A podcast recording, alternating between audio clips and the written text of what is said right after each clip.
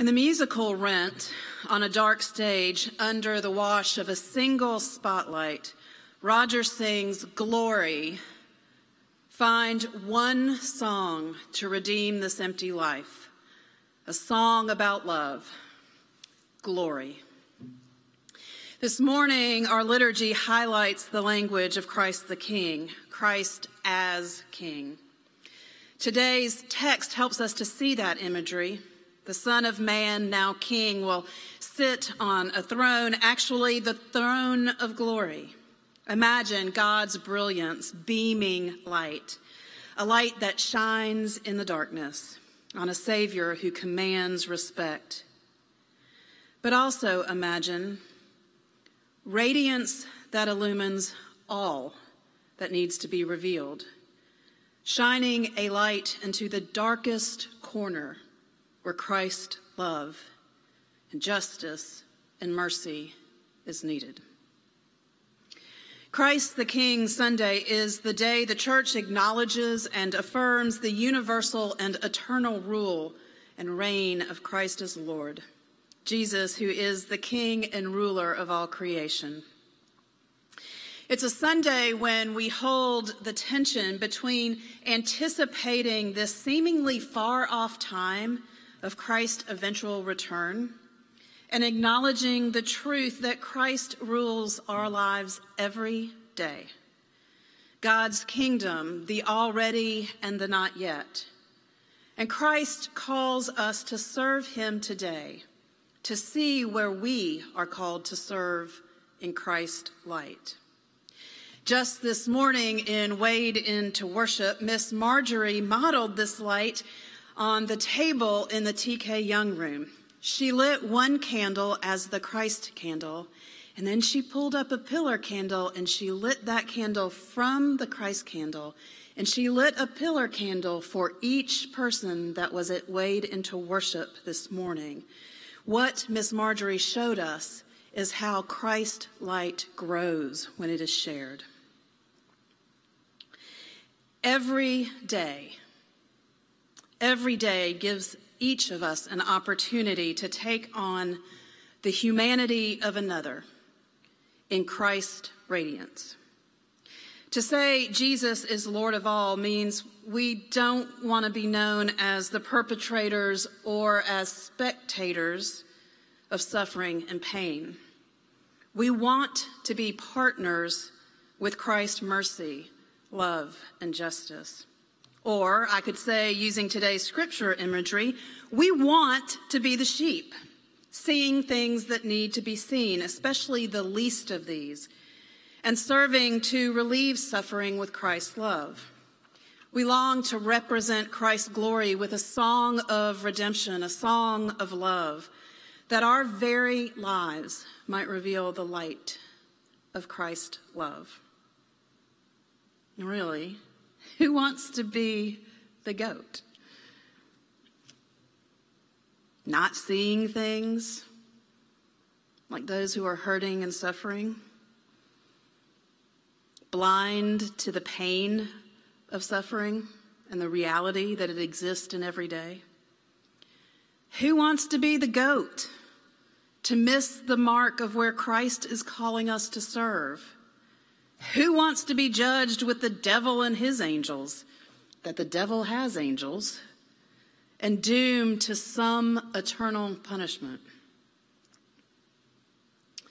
I don't want to be. In the novel Cutting for Stone, one of the characters is a teaching surgeon. And he places his hand on a frightened patient who is fighting him.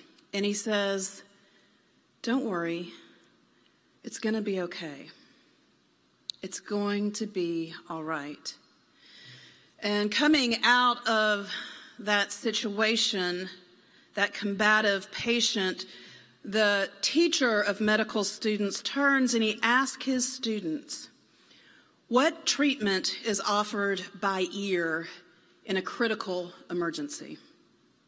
And the answer to the teacher's question is words of comfort.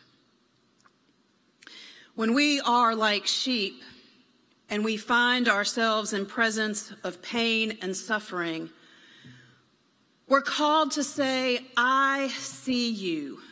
We see you. And the light of Jesus Christ sees you. We offer the brilliance, the glory of the Lord in those spaces. And through the power of the Holy Spirit, Christ's light finds a way through us. At one of the first Pride parades in which Idlewild marched, it poured down rain. Our group waited under Idlewild umbrellas. And a young woman that was standing at a distance looked at me and she caught my eye. And she obviously had noticed the emblem of Idlewild on the umbrella, the logo, the church logo on the umbrella. And she shook her head and she said, I don't do church anymore. Tell me more. It's simple. I got tired of the preacher telling me I am worthless. I had a choice. I could choose life and leave church or keep coming back and hear how worthless I was.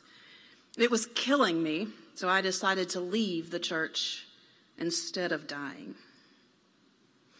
Her experience of Christ through the witness of the church and her people had not revealed a brilliance, but instead cast an even harsher shadow.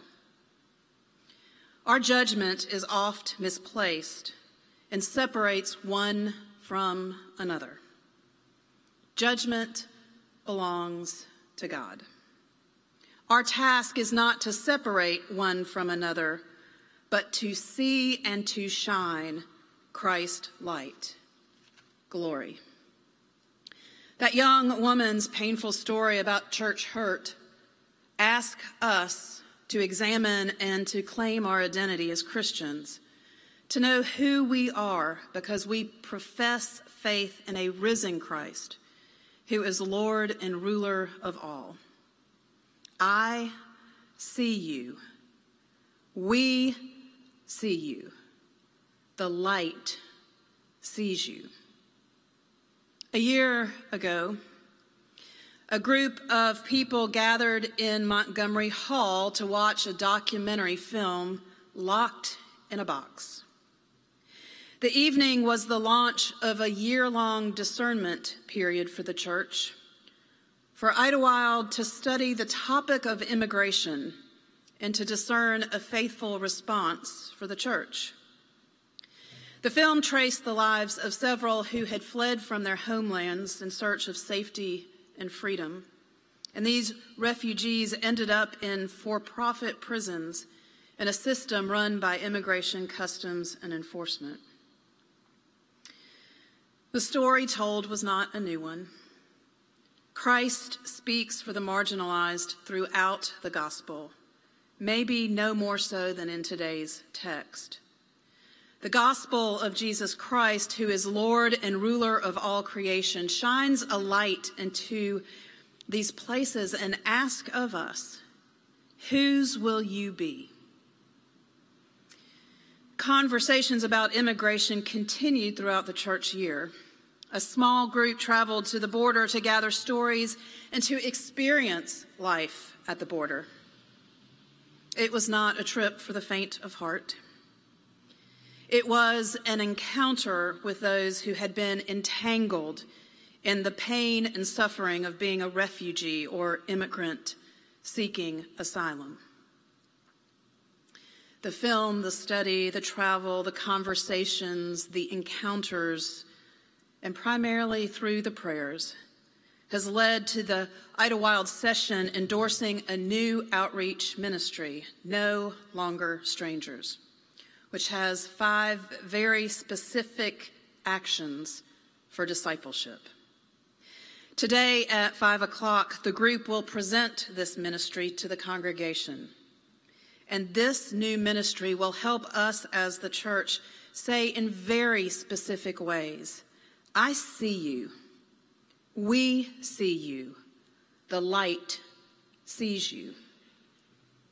Christ the King desires that we live in unity And when we take on the suffering of another, their hunger, their thirst, their loneliness, their fear, we take on their humanity. I see you. We see you. The light sees you. Years ago, gathered in this narthex before an 11 o'clock service, a young boy stood proudly in his blue sports coat and his khaki pants ironed. And he stood at the back doors of the sanctuary. It was the first Sunday in Advent, and he was waiting to bring the Christ candle down the aisle. We'd put a little tea light into a small glass container that morning to best fit the shape of his hands, a practical, a technical detail. I bent down to ask him before he started his way if he was ready and if he had any questions that morning. And he looked up at me and he asked, Why is this light so small? Why is this light so small? It was as if he'd been listening intensely on Christ the King Sunday the week before. This young boy knew about Christ's love and the lordship of Christ. He knew that Christ's love should burn large and bright. And this young boy knew an intimate truth that Christ's love has the power to put light into the most broken and vulnerable places in our lives. And sometimes that is right in the middle of a church aisle and a congregation gathered full, or maybe not so full, of people. A young woman hurt by the church said, I decided to leave instead of die. A young boy's question, why is this light so small? Those responses point us to the already but the not yet. And they reveal for us an awareness of Christ calling upon our lives, especially our life in the world today. Glory, I see you, we see you, the light sees you. To God be all glory, now and forever. Amen.